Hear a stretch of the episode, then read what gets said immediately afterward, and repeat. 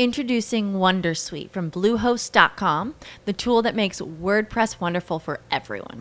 Website creation is hard, but now with Bluehost, you can answer a few simple questions about your business and goals, and the Wondersuite tools will automatically lay out your WordPress website or store in minutes. Seriously. From there, you can customize your design, pick your brand colors, and add blocks. No custom theme or coding required. You'll get content suggestions that you can keep or revise, and with Yoast SEO built in, we automatically help you get found in search engines. From step by step guidance to suggested plugins to an AI powered help bot.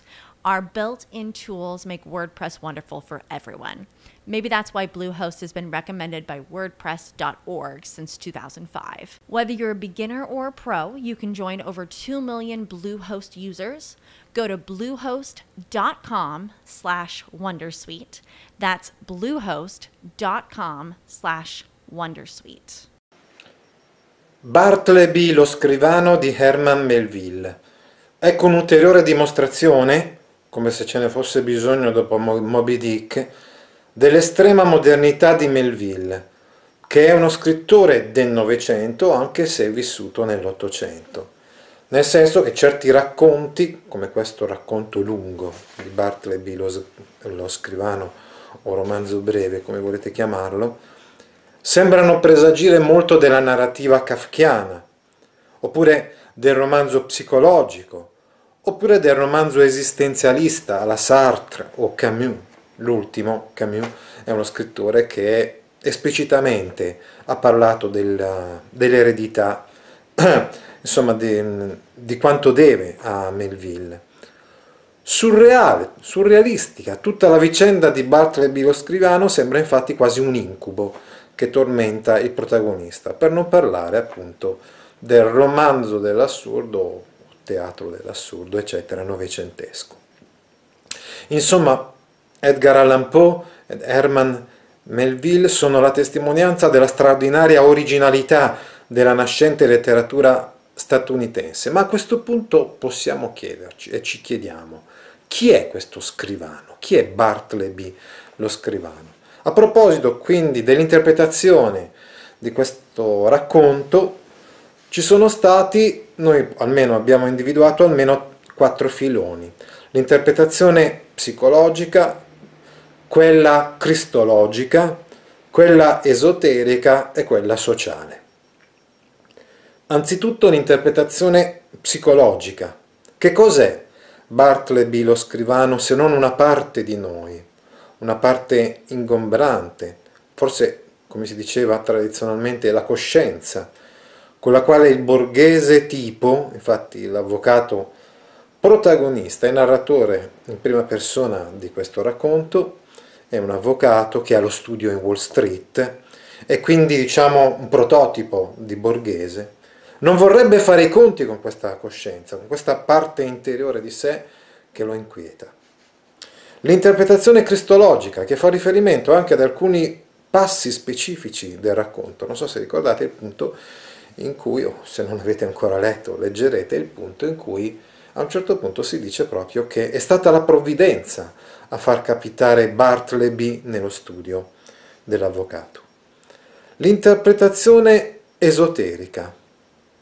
E se Bartleby invece fosse l'incarnazione di un modo diverso, orientale, oserei quasi dire buddista, di affrontare la vita? Un modo quindi lontano dall'attivismo frenetico occidentale. Bartleby sembra infatti incarnare la, passivi- la passività, la regressione, più volte invocata nelle filosofie orientali. L'interpretazione sociale. Il mestiere dello scrivano, cioè del copista legale, è stato sostituito ai giorni nostri dalla fotocopiatrice e semmai dagli assistenti degli studi legali. Questo mestiere quindi nell'Ottocento era molto ripetitivo, era molto meccanico e quindi ci può, almeno a noi, ha fatto venire in mente l'Alfonso Nitti di Una vita di Italo Svevo o il Belluca della novella Il treno fischiato di Pirandello. Questo ruolo insomma, dello scrivano era molto simile a quello del contabile E quindi quelle operazioni che oggi come oggi, ad esempio, ci fa il computer o ci fanno mezzi elettronici avanzati, una volta invece dovevano farli alcuni poveracci per poche lire, no? come, come ad esempio appunto gli scrivani di questo racconto. A nostro parere, comunque, il principale tema di riflessione in questo racconto non è quello sociale, abbiamo, abbiamo un po' elencato no? queste interpretazioni, lasciamo a ciascuno di voi la possibilità di, di scegliere l'una o l'altra interpretazione. Sono stati fatti studi, eh, citazioni che hanno portato dimostrazioni, eh, argomentazioni a favore dell'una o dell'altra interpretazione. Lasciamo a voi la libera interpretazione anche perché come vedremo insomma alla fine del nostro lavoro è proprio su questo anche forse che, si, che poggia l'intero racconto di Melville. Però prima di parlare della trama vorremmo chiedervi riguardo al protagonista, riguardo a questo avvocato, non vi sembra significativo il fatto che non si dica il nome di questo protagonista? Cioè si dice il nome di tutti gli altri personaggi del racconto, ma non il nome del, insomma, del narratore, protagonista. Non sembra così che l'autore ci spinga a immedesimarci in lui, quindi a ritenere questo racconto una riflessione su noi stessi, no? non un qualcosa che riguarda altri, no? ci spinge proprio a riflettere su noi stessi. La trama, perché le nostre recensioni sono di carattere didattico e quindi ad una parte generale, che è quella che ho appena esposto, segue una parte, se vogliamo, anche di riassunto del racconto. Chi invece vuole godersi no? il gusto della lettura, eh, vuole godersi semplicemente la lettura con con gli spunti che abbiamo dato fino adesso, può farlo semplicemente interrompendo qui l'ascolto o la visione. Allora, dicevamo che, ecco adesso la trama, quindi riassunto, il narratore ha uno studio legale a Wall Street, a New York. Egli svolge un lavoro discreto fra i titoli, le obbligazioni, le ipoteche di uomini abbienti, è una persona eminentemente cauta e fidata, e ha un certo successo nel lavoro, tant'è vero che ha sempre più lavoro. E così le tre persone che lavorano per lui non gli sono più sufficienti. Chi sono queste tre persone che lavorano per lui? Sono Turkey, che in inglese vuol dire più o meno tacchino, che ha la caratteristica di essere un po' es troppo esuberante, iroso, eccetera, dopo pranzo, e Nippers, che vuol dire chele in, in inglese, che è uno scrivano anche lui, e che invece cioè, è un po' complementare a Tarchi perché è un po' estroso e pazzo, diciamo così, o furioso comunque al mattino, invece dopo pranzo si tranquillizza. Tarchi è piuttosto anzianotto, sui 60 anni, mentre invece Nippers è sui 25 anni. Sono due scrivani, dicevamo. E poi c'è Ginger Nut, quindi zenzero, che è il fattorino. Il nome Gingernata ha a che vedere con lo zenzero, dicevamo, tant'è vero che poi dopo vedremo, lui darà a Bartleby, lo scrivano, ogni mattina un po' di biscotti di zenzero, farà questa commissione per Bartleby.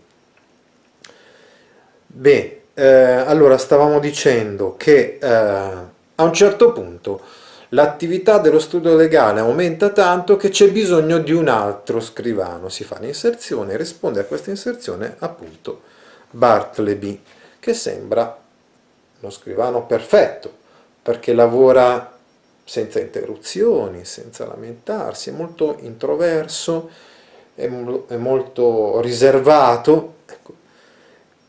Ecco, solo che con l'andare del tempo, eh, appunto poi dicevamo mangia solo un po' di biscotti di zenzero, non pranza neanche, a differenza di quanto fanno gli altri impiegati dello studio. Dicevamo che con l'andare del tempo, però, eh, si nota una certa eccentricità, in particolar modo quando il padrone, insomma il nostro narratore protagonista, chiede a Bartleby di fare dei lavori in più extra rispetto al solito, rispetto all'ordinario. Ad esempio fare lavori di fattorino quando non c'è ginger nut. Allora lui risponde sempre nello stesso modo, I would prefer not to, cioè preferirei di no. Quindi risponde sempre in questo modo, cioè non è che dica no, mi rifiuto, no? ma dice preferirei di no, anche questo è una cosa un po' particolare, no? Eh, oppure quando ci sono dei lavori di controllo da fare, cioè controllo delle copie fatte, eccetera, eccetera, anche, anche quando il nostro narratore protagonista chiede questo a Bartleby, Bartleby risponde sempre nello stesso identico modo, preferirei di no. Questa cosa indispone un po' il nostro narratore, che però più di tanto eh, non, non, ci fa caso, nel senso che eh, riesce a frenare la sua esasperazione, la sua rabbia, perché prova una inspiegabile pietà per, per Bartleby e quindi eh, non ha nessuna intenzione, non, non avrebbe nessuna intenzione di licenziarlo. Tuttavia le cose, eh, diciamo, procedono in maniera tale che eh, la situazione non può più reggere. Nel senso che a un certo punto accade che forse Bartleby, per il fatto che lavora sempre in un modo così eh, continuo, eccetera, inizia ad avere gli occhi un po' dolenti e praticamente questa volta si rifiuta addirittura anche di fare il suo lavoro di copista, quindi di scrivere. E tra l'altro è parecchio eccentrico perché eh, il padrone viene a scoprire che, che lui rimane in suo ufficio sempre, non solo durante il pranzo, ma anche eh, dopo e addirittura la domenica mattina gli capita di, di trovarlo in ufficio. Un po' inquietato da tutta quanta la situazione e turbato dal fatto che Bartleby praticamente non lavora più, gli dà sei giorni di tempo e poi dice, sesto giorno tu, caro mio, io ti darò 20 dollari, ti darò tutta la paga che, che ti devo, ma dovrai cercarti un altro posto di lavoro. Che cosa avviene al sesto giorno? Non avviene nulla, nel senso che Bartleby rimane lì. Lui, il padrone, cerca in tutti i modi di dargli soldi, di, di cacciarlo via, ma non ci riesce. E neanche prende i soldi Bartleby, oltretutto. È sempre stato, tra l'altro, molto ligio al dovere, molto onesto, e non ha mai preso neanche una monetina, diciamo, eh, dal padrone. A questo punto il nostro protagonista è talmente esasperato dalla presenza inquietante di, di Bartleby che decide di vendere questo studio in Wall Street e di prendere lo studio da un'altra parte. Quindi affitta un altro, un altro appartamento, diciamo, per fare il suo studio uh, legale. No? Dice in questo modo mi libererò della presenza inquietante di Bartleby. Quindi per un po' di tempo lui è un po' turbato perché tutte le volte che sente una chiave nella toppa del suo nuovo studio ha paura che sia Bartleby eh, ad entrare da lui, però non succede nulla, fino a che però i nuovi inquilini di quello studio dicono, caro signore, lo sa che quel tale che era nel suo studio è rimasto ancora lì? E allora lui dice, io non ho nulla a che vedere con questo tale non è più un mio impiegato, non è un mio parente, non è un mio conoscente, per cui fate come credete, come volete. Ah sì, allora il nuovo proprietario di quello stab, volevo dire di quell'appartamento che aveva affittato, insomma l'appartamento eh, in Wall Street in cui prima si trovava l'avvocato, dice, beh ci penserò io a cacciarlo. Sta di fatto che poi qualche giorno dopo non arriva più solamente questo affittuario, diciamo, ma arriva anche il proprietario dello stabile, tutti quanti a lamentarsi dal nostro avvocato, protagonista narratore, perché non sono riusciti a cacciar via, a mandar via Bartleby. Anzi, addirittura Bartleby, in quello stabile, anche se è stato mandato via dall'appartamento, rimane giorno e notte, presso la ringhiera di giorno e rimane a dormire anche di notte. Il nostro avvocato va da lui, cerca in tutti i modi di convincerlo ad andare via, anzi dice guarda, addirittura arriva a offrirgli di, di vivere con lui, cioè di vivere con l'avvocato a casa sua. Ma Bartleby rifiuta sempre il solito, no, preferirei, preferirei non fare cambiamenti, preferirei rimanere qua. E così i nuovi inquilini di Bartleby, cioè quelli dell'appartamento di Wall Street, fanno arrestare Bartleby per vagabondaggio. Dice il nostro narratore. È una cosa piuttosto originale questa, è inspiegabile, perché se c'è un'accusa falsa nei confronti di Bartleby è proprio quello di, vaga, di vagabondaggio, perché lui non vagabonda, lui rimane sempre nello stesso posto, senza spostarsi mai. Comunque sta di fatto che Bartleby viene messo in carcere e così il nostro narratore va alle tombe, cioè va alla prigione di New, di New York a visitare Bartleby. Bartleby gli dice, la conosco ma non ho nulla da dirle.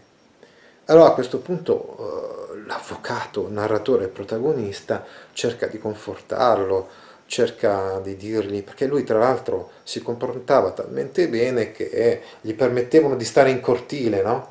eh, tutta, tutto il giorno, lontano dai ladri e dagli assassini che occupavano le celle. Cerca di confortarlo in tutti i modi e anche di spingerlo a mangiare. E tra l'altro chiede al vivandiere cioè offre dei, delle monete d'argento al vivandiere del carcere perché dia da mangiare a Bartleby. Ma Bartleby dice non sono abituato a pranzare e quindi non mangia, non mangia, non mangia. Fino al punto che un altro giorno arriva in carcere nuovamente il nostro avvocato, cerca di Bartleby e insomma i secondini e gli altri gli dicono che è in cortile, per loro apparentemente sembra che stia dormendo in realtà l'avvocato si avvicina a lui, gli tocca il polso e mh, mm, trasecola perché il nostro Bartleby praticamente è morto di fame, cioè non ha mangiato talmente tanto, man- anche se eh, il nostro avvocato aveva dato delle monete d'argento a vivandiere, non aveva mai accettato nulla eh, da mangiare, tanto che è morto. Il racconto termina con eh, la narrazione della il fatto che insomma, ci sono stati funerali qualche giorno dopo, e poi una riflessione dell'avvocato che trova delle carte, insomma, che gli dimostrano che Bartleby prima aveva lavorato all'ufficio delle lettere smarrite di Washington e quindi pensa, magari arriva a questa ipotesi, che maneggiando queste lettere morte lui si sia depresso e così spiega il suo comportamento così strano. Così se lo spiega lui, ma rimane l'interrogativo finale. Era davvero così, era davvero depresso perché prima maneggiava appunto queste lettere smarrite di Washington. Tutti gli interrogativi di questo racconto rimangono senza risposta e tutto ciò conferma il carattere simbolico di opera aperta di questo testo che noi possiamo interpretare in vario modo, che noi siamo chiamati a interpretare in modo estremamente soggettivo. As humans, we're naturally driven by the search for better. But when it comes to hiring, the best way to search for a candidate isn't to search at all. Don't search, match with Indeed. When I was looking to hire someone, it was so slow and overwhelming. I wish I had used Indeed. If you need to hire, you need Indeed. Indeed is your matching and hiring platform with over 350 million global monthly visitors, according to Indeed data, and a matching engine that helps you find quality candidates fast. Ditch the busy work. Use Indeed for scheduling, screening, and messaging so you can connect with candidates faster. And Indeed doesn't just help you hire faster. 93% of employers agree Indeed delivers the highest quality matches compared to other job sites according to a recent Indeed survey. And listeners of this show will get a $75 sponsored job credit to get your jobs more visibility at Indeed.com slash podcast. That's Indeed.com slash podcast. Terms and conditions apply.